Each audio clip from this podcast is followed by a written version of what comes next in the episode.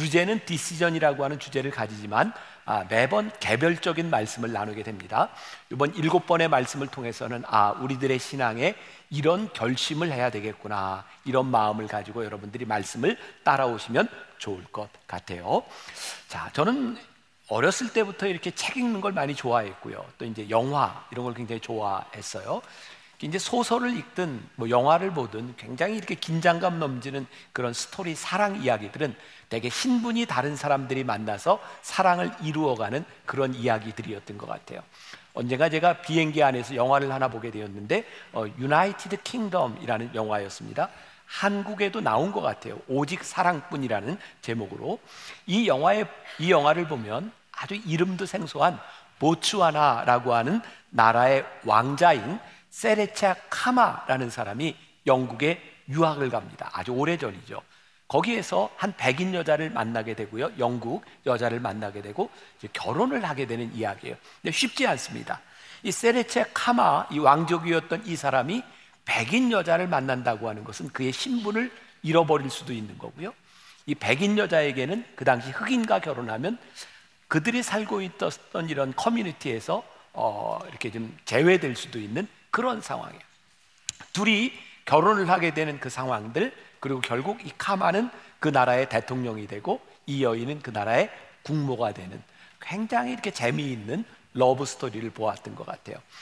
신분이 낮은 사람과 신분이 높은 사람이 만나서 교제한다는 것은 결코 쉬운 일이 아니죠. 어쩌면 기구한 운명 같은 거예요. 그 게리 토마스의 일상 영속이라는 책에 보면 바로 이런 이야기와 이어지는 초대교회에 십자가의 요한이라고 하는 사람이 쓴 글이 나옵니다. 제가 좀 읽어 드릴 텐데 어려워요. 잘 들어보세요.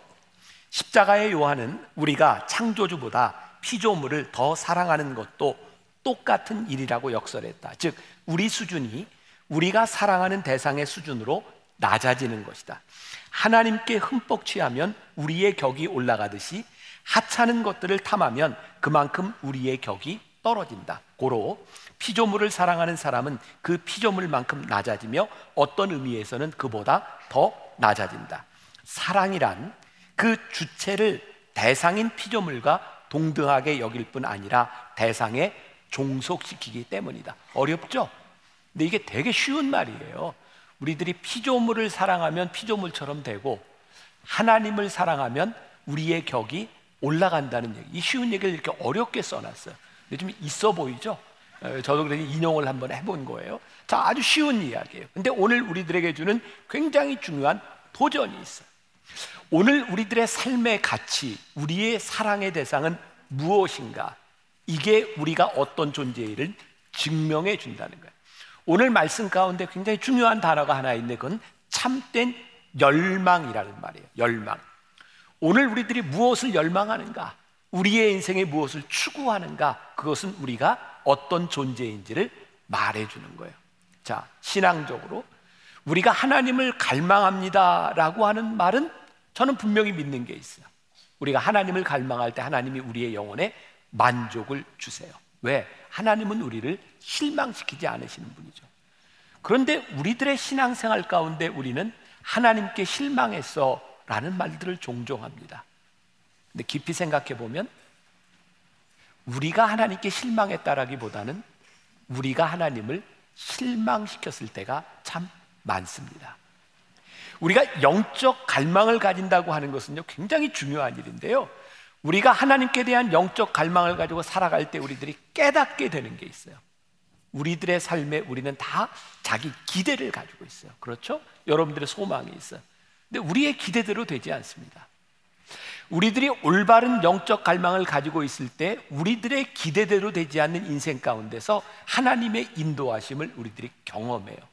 저는 하나님의 은혜를 체험하고 나서 제가 분명히 고백하는 것이기도 하죠. 그리고 놀라운 일은 우리가 하나님의 인도하심을 경험하게 될 때 우리의 기도가 언제부터인가 하나님께 대한 요구에서 하나님과의 관계 속으로 변화되기 시작해요.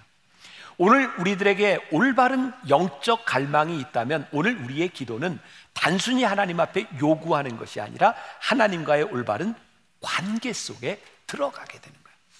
오늘 말씀이 어떤 분들에게는 조금 어렵게 느껴질지 모르겠지만 굉장히 중요한 우리의 신앙의 본질적인 부분들을 다루고 있다고 생각해요. 자, 우리들이 흔히 생각하는 신앙생활, 종교적 지침, 그것과 우리들이 참된 열망을 가진다고 하는 것은 다른 차원의 문제다. 말씀을 준비하다가 제가 이제 보았던 자료인데 중세 시대에는요 열병을 알면 열병을 치료하는 방법으로 두개골을 뚫으면 열병이 치료된다고 생각했대요. 맞습니까? 틀립니까? 틀려요. 그러면 여러분들에게 한번 물어봅시다. 저렇게 치료 방법이 틀렸으니 열병을 고치는 것을 포기해야 맞습니까? 아니면 맞는 방법을 찾아야 되겠습니까? 맞는 방법을 찾아야 되겠죠. 아, 이거 참 이상하네. 내가 묻고 내가 대답하고 그래요. 네. 자, 그러면 종교적 지침이라고 하는 말을 제가 왜 끄집어냈는가?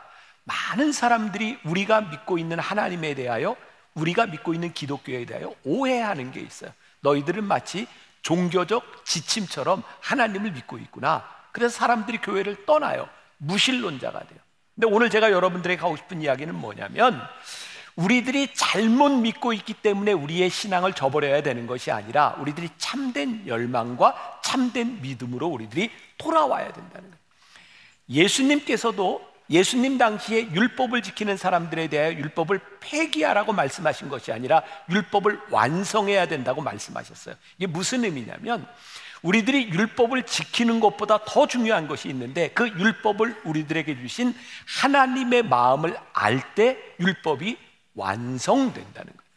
오늘 우리들이 읽고 있는 이 성경 말씀을 우리들의 신앙의 지침점, 종교적 지침쯤으로 이 말씀을 들으라는 것이 아니라 이 말씀 가운데 하나님의 마음이 우리들에게 보여져야 된다는 말이에요.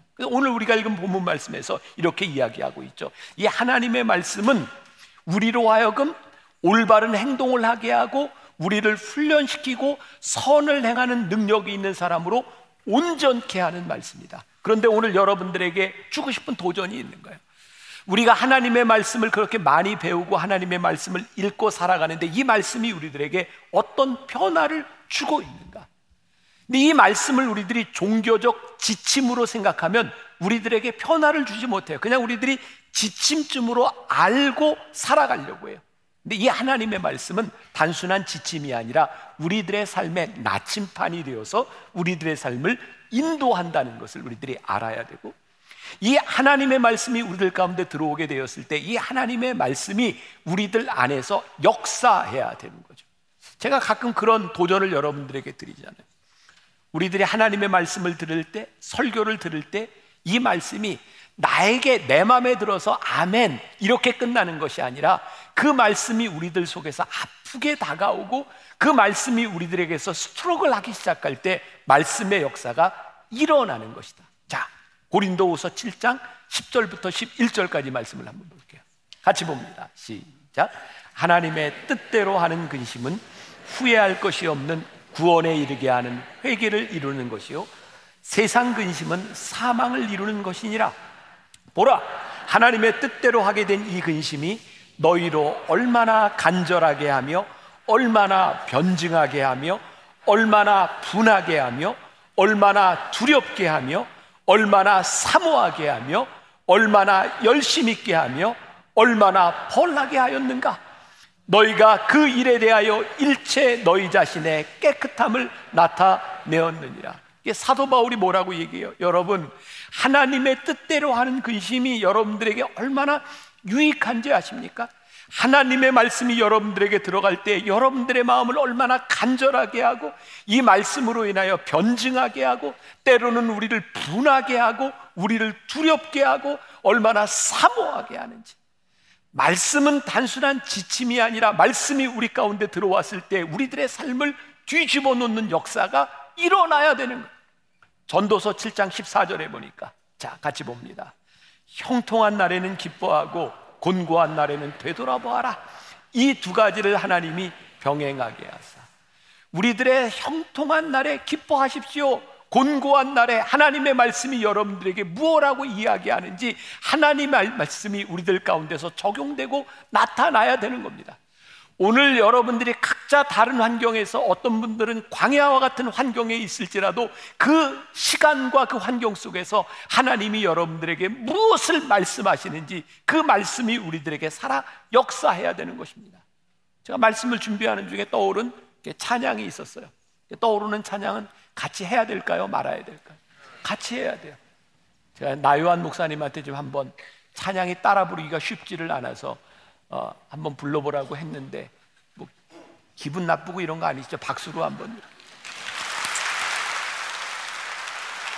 가사를 한번 들으면서 따라하고 싶은 분들은 따라해도 괜찮아요. 왜 나를 깊은 어둠 속에 홀로 두시는지 어두운 밤은 왜 그리 길었는지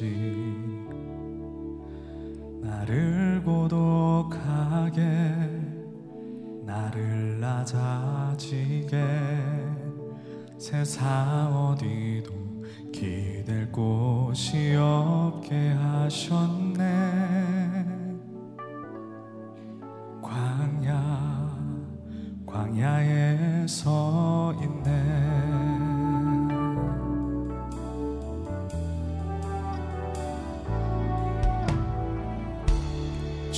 주님만 내 도움이 되시고 주님만 내 빛이 되시는 주님만 내 친구 되시는 광야. 주님 손 놓고는 단 하루도 살 수 없는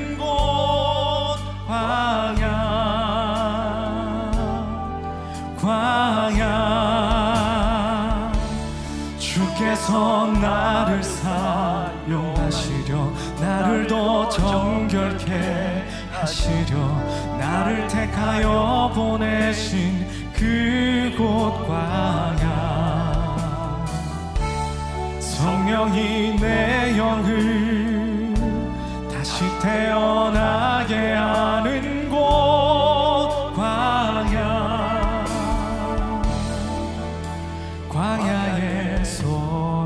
주님만 내 도움이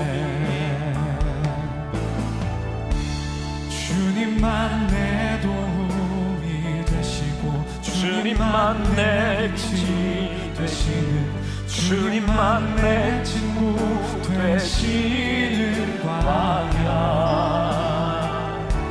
내 주님 손 놓고는 단 하루도 살 수 없는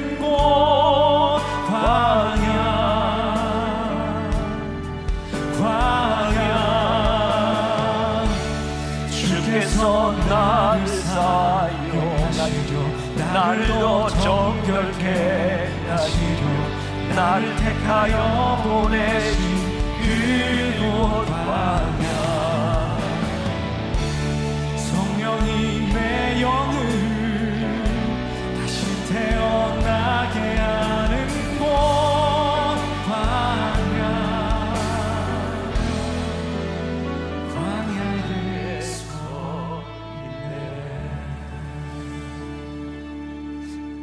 서이 가사가 참 좋았어요. 왜 나를 깊은 어둠 속에 홀로 두시는지, 어두운 밤은 왜 그리 길었는지, 나를 고독하게, 나를 낮아지게, 세상 어디도 기댈 것이 없게 하셨네. 광야, 광야에 서 있네. 근데 광야에 서 있는데요. 하나님이 우리들에게 말씀하시는 거예요. 네가 왜 광야에 서 있는지를.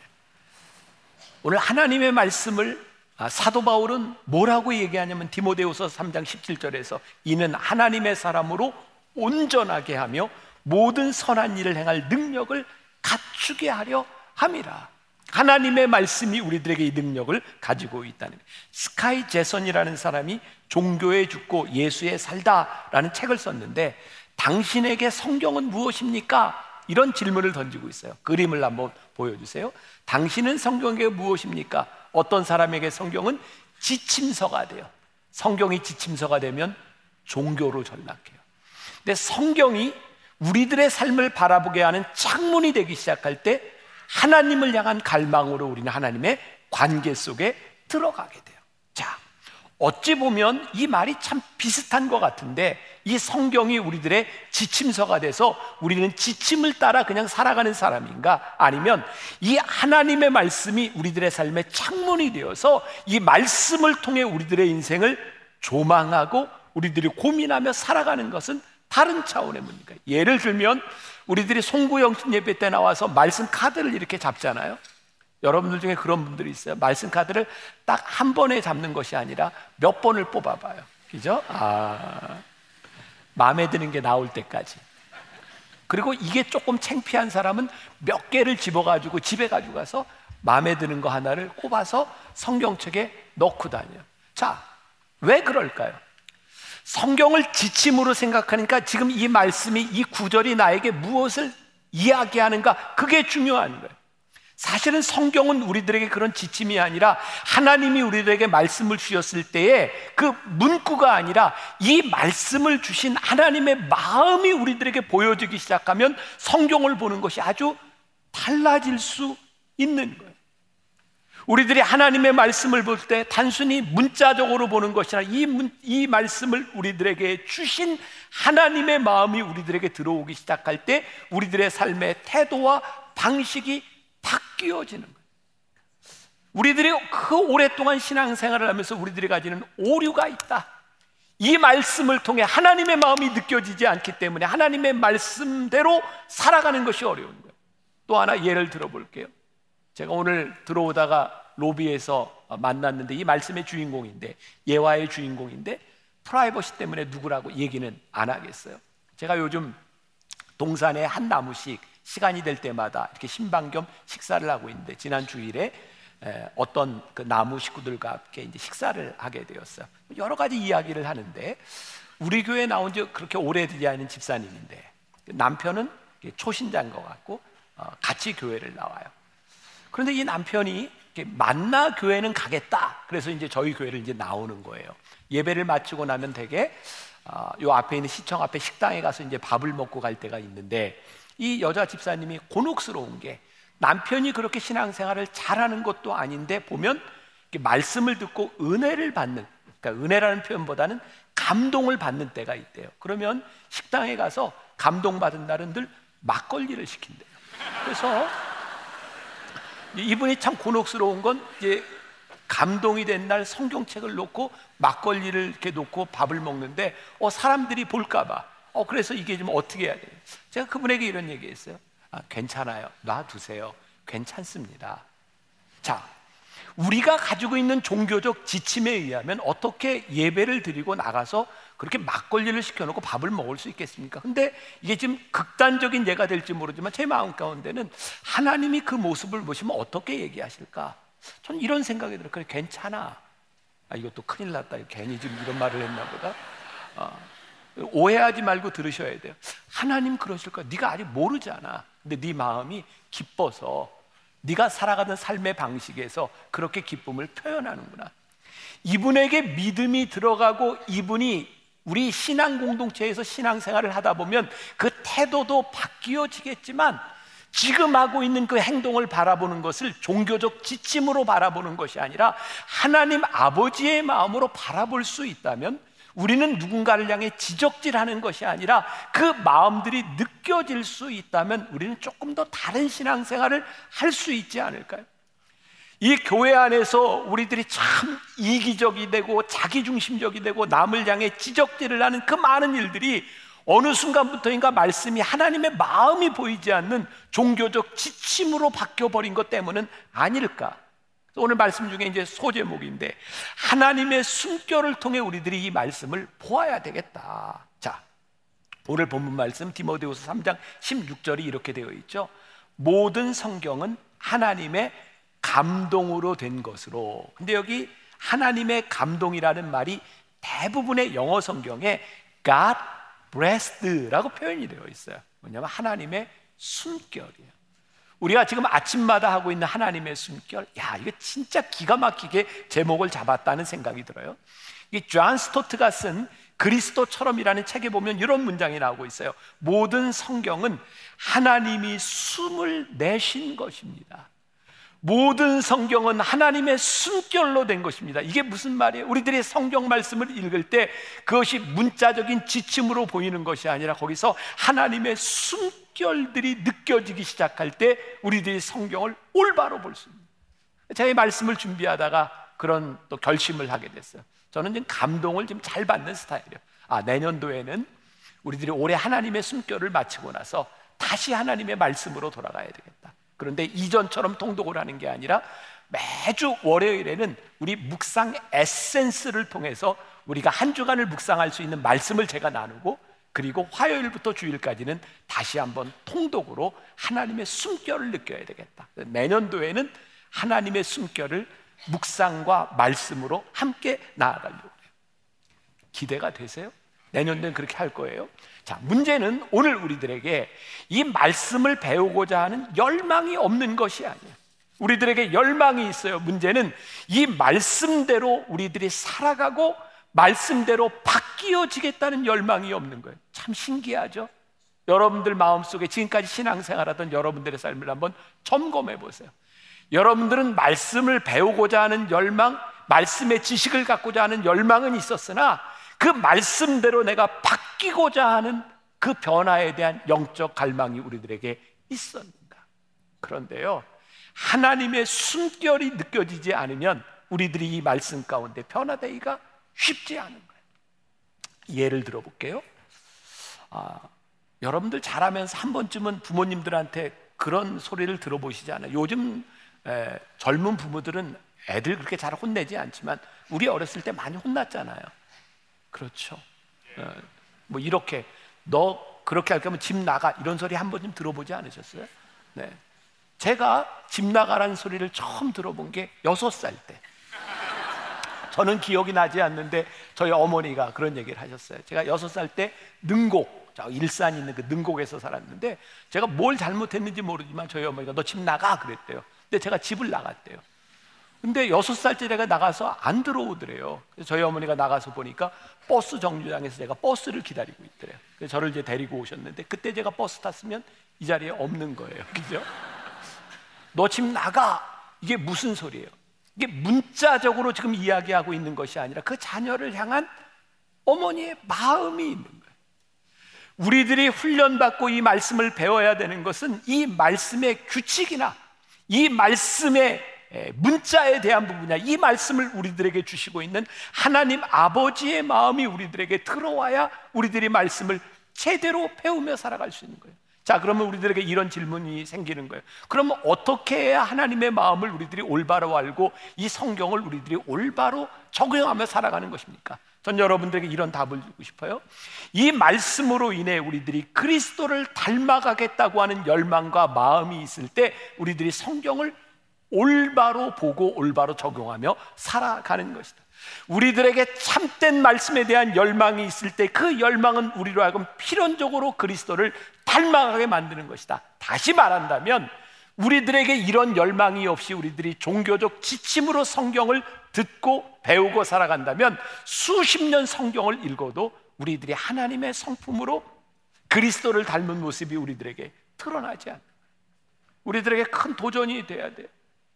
우리가 수십 년 예수를 믿었는데 우리가 어떻게 그리스도를 닮은 사람이 되었는가? 자, 사도 바울이 고린도에 있는 교인들에게 이렇게 편지를 써요. 11장 1절과 2절. 같이 봅니다. 자, 시작. 내가 그리스도를 본받는 자가 된 것 같이 너희는 나를 본받는 자가 되라.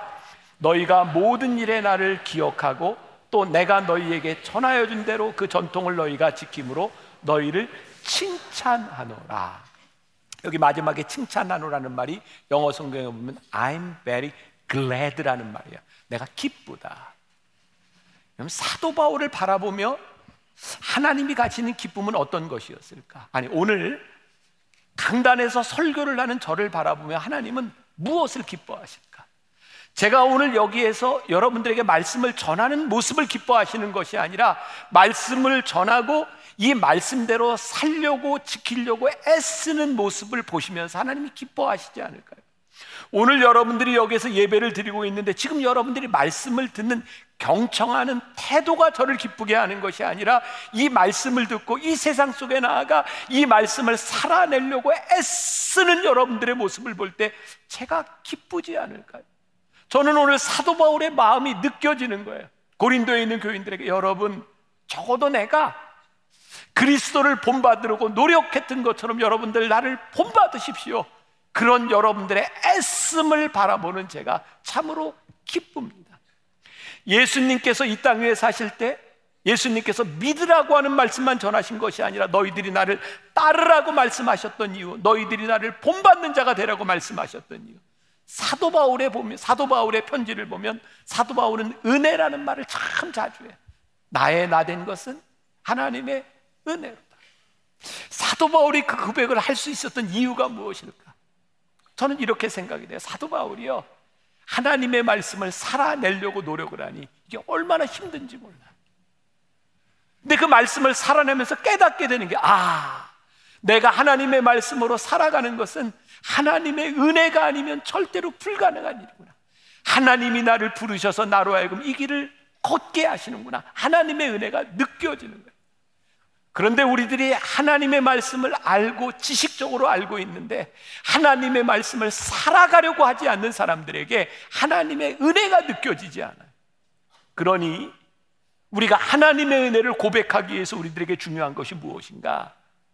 이 말씀을 우리의 지침적으로 지침 정도로 아는 것이 아니라 이 말씀을 살아내려고 할 때 우리들이 하나님의 은혜를 경험하는 여러분 스카이 캐슬이라고 하는 드라마 신드롬을 일으켰던 그 드라마 기억하세요? 저 기억나세요? 아유 또 여러분들 마음 가운데 또 참 목사님은 맨날 드라마만 보고 막 또 이런다고 또 그러시려나? 아, 제가 그때 봤을 때 인상적이었던 걸 이렇게 메모해 놨던 게 있어요. 제가 저 드라마를 정주행하게 된 이유 가운데 하나가 첫 번째 마지막 장면 때문이었어요. 그 드라마는 좋은 대학을 보내려고 애쓰는 부모들에 대한 이야기거든요. 한 가정이 비극으로 끝납니다. 아들을 좋은 대학에 보내기 위해서 애썼던 엄마와 아버지 그 가정이 깨어지고 그 일화의 마지막 장면이 그 엄마가 권총으로 자살을 하는 장면으로 끝납니다. 그런데요, 그 자살을 하고 난 그 가정의 카메라 앵글이 한 액자를 비췄어요. 거기에 성경 구절이 있었어요. 요한복음 13장 34절 세 계명을 너희에게 주노니 서로 사랑하라. 내가 너희를 사랑한 것 같이 너희도 서로 사랑하라. 이 드라마를 만든 감독의 의도는 무엇이었을까요?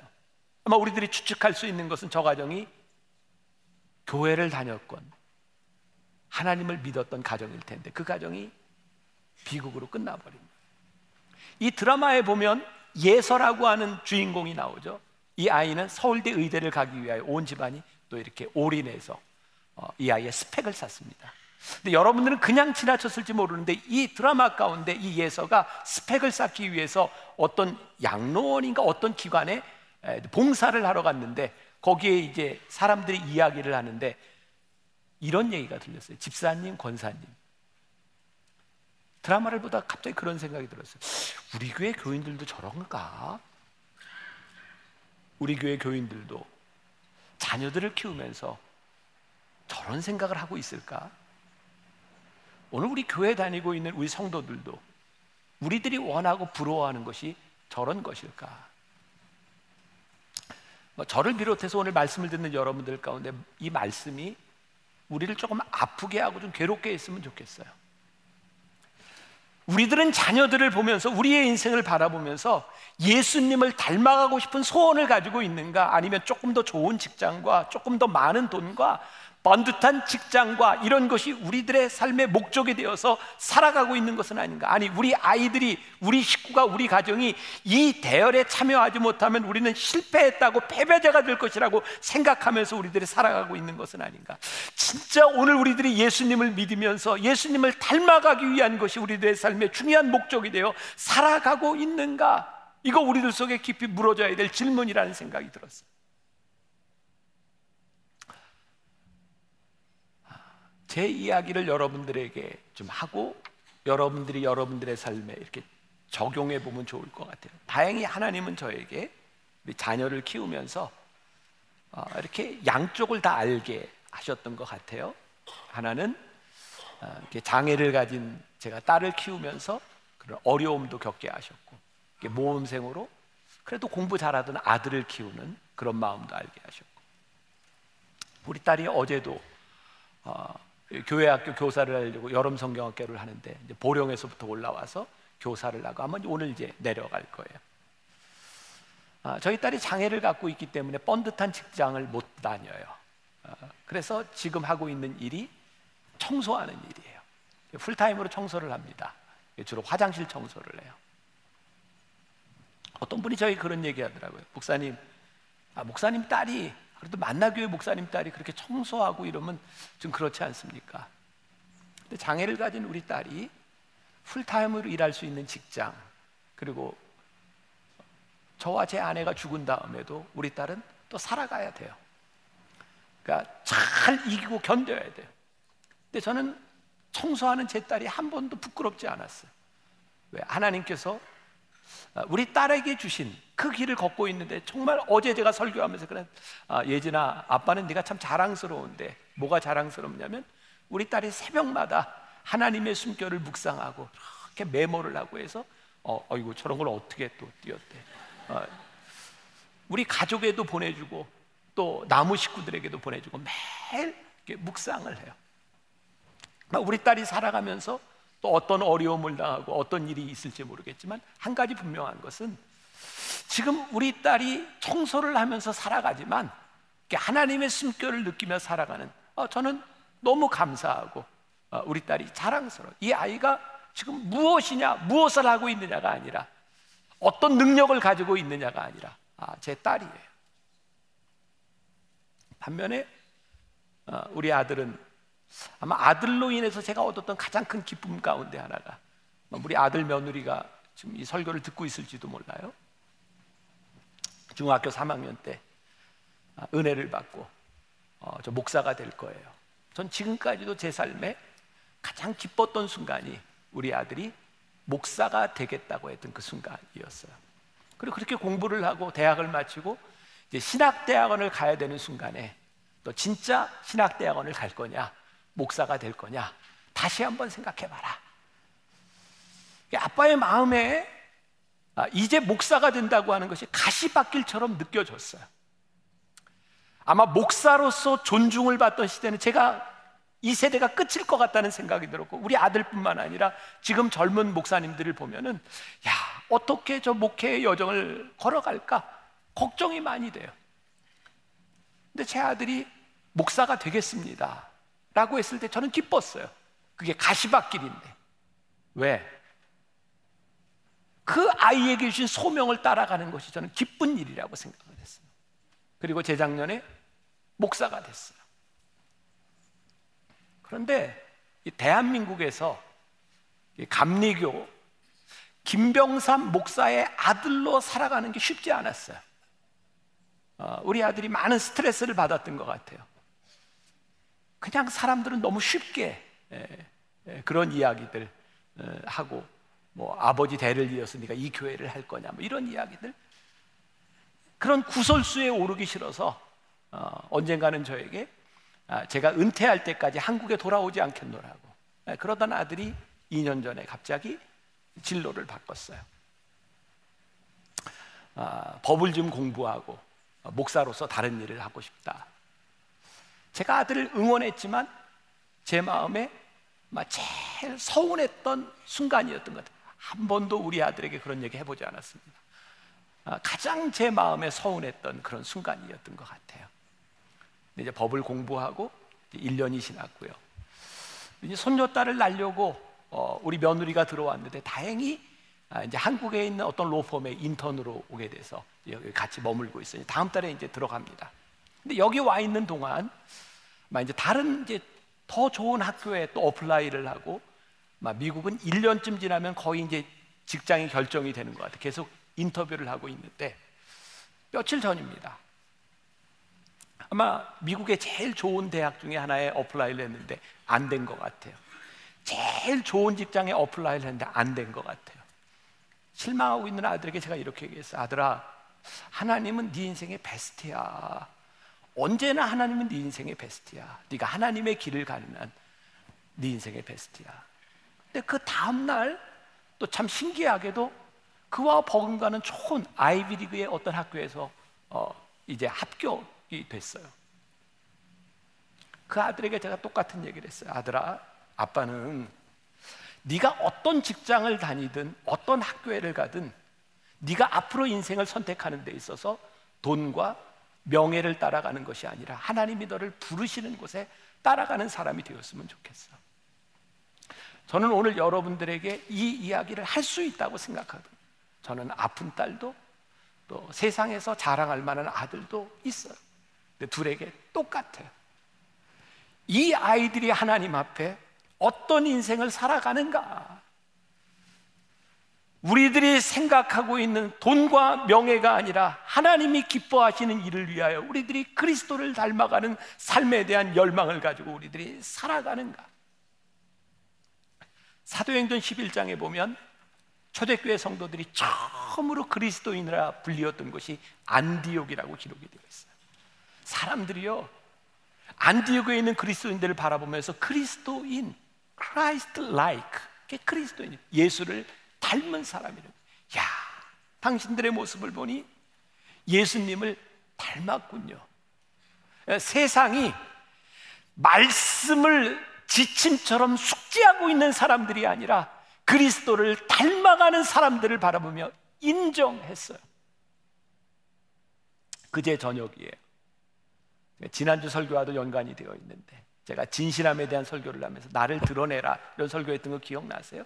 제가 9층에 살고 있어서 가끔 저녁이 되면 그냥 반바지 입고 슬리퍼 신고 내려와서 요 앞에 로비를 거닌다고 기억나세요?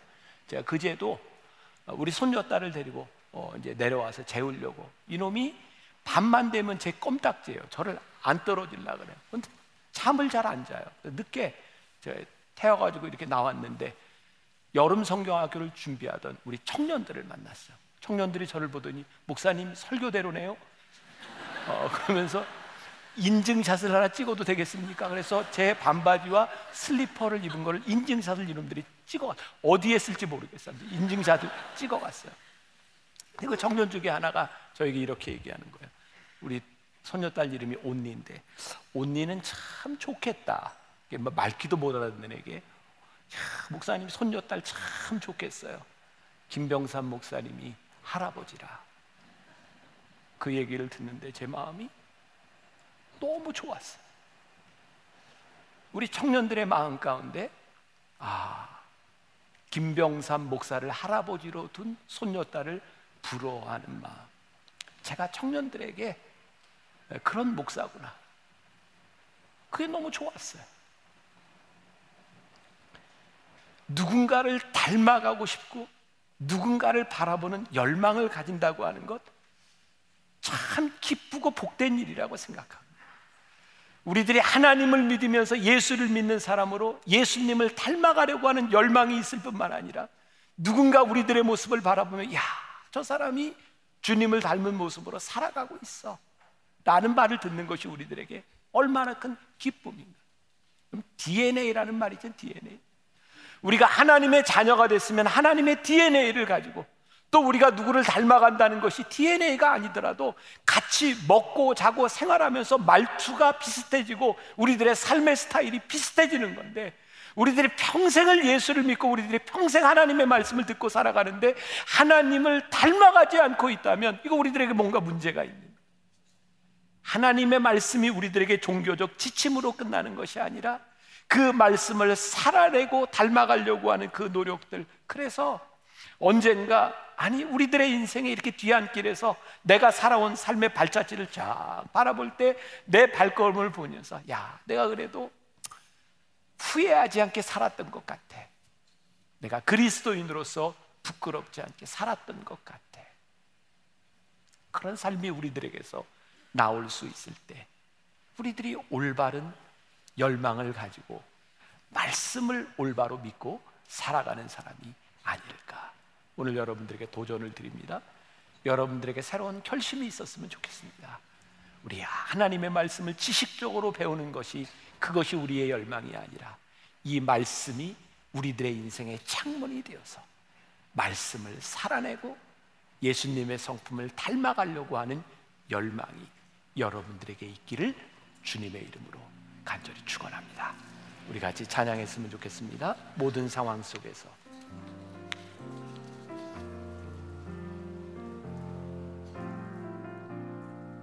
모든 상황 속에서 주를 찬양할지라.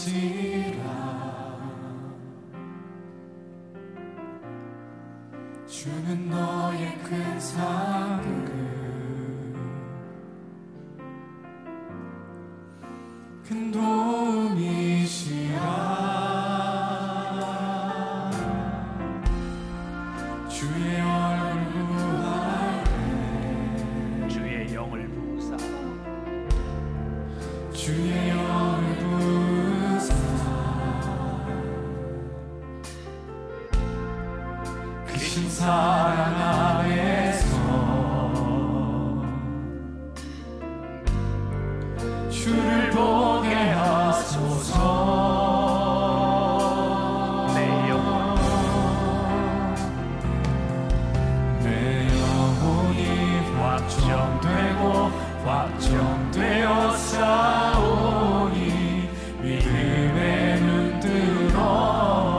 주를 바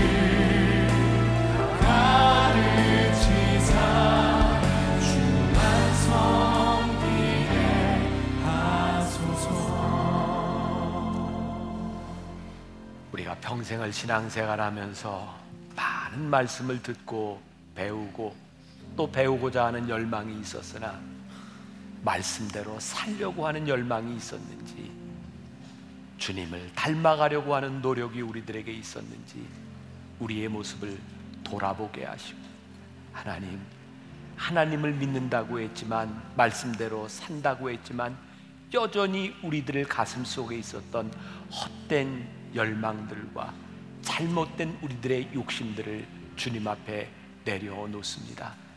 우리의 인생의 뒤안길에서 그래. 내가 예수님 닮으려고 이렇게 살았구나. 내가 살아온 내 삶이 부끄럽지 않구나. 부족하지만 나의 나된 것이 하나님의 은혜이구나. 고백할 수 있는 우리 성도들 귀한 하나님의 사람들 되게 하여 주옵소서. 지금은 우리 주 예수 그리스도의 은혜와 하나님 아버지의 무한하신 사랑과 성령의 인도하심이 참된 열망을 가지고 주님을 따라 살아가겠습니다.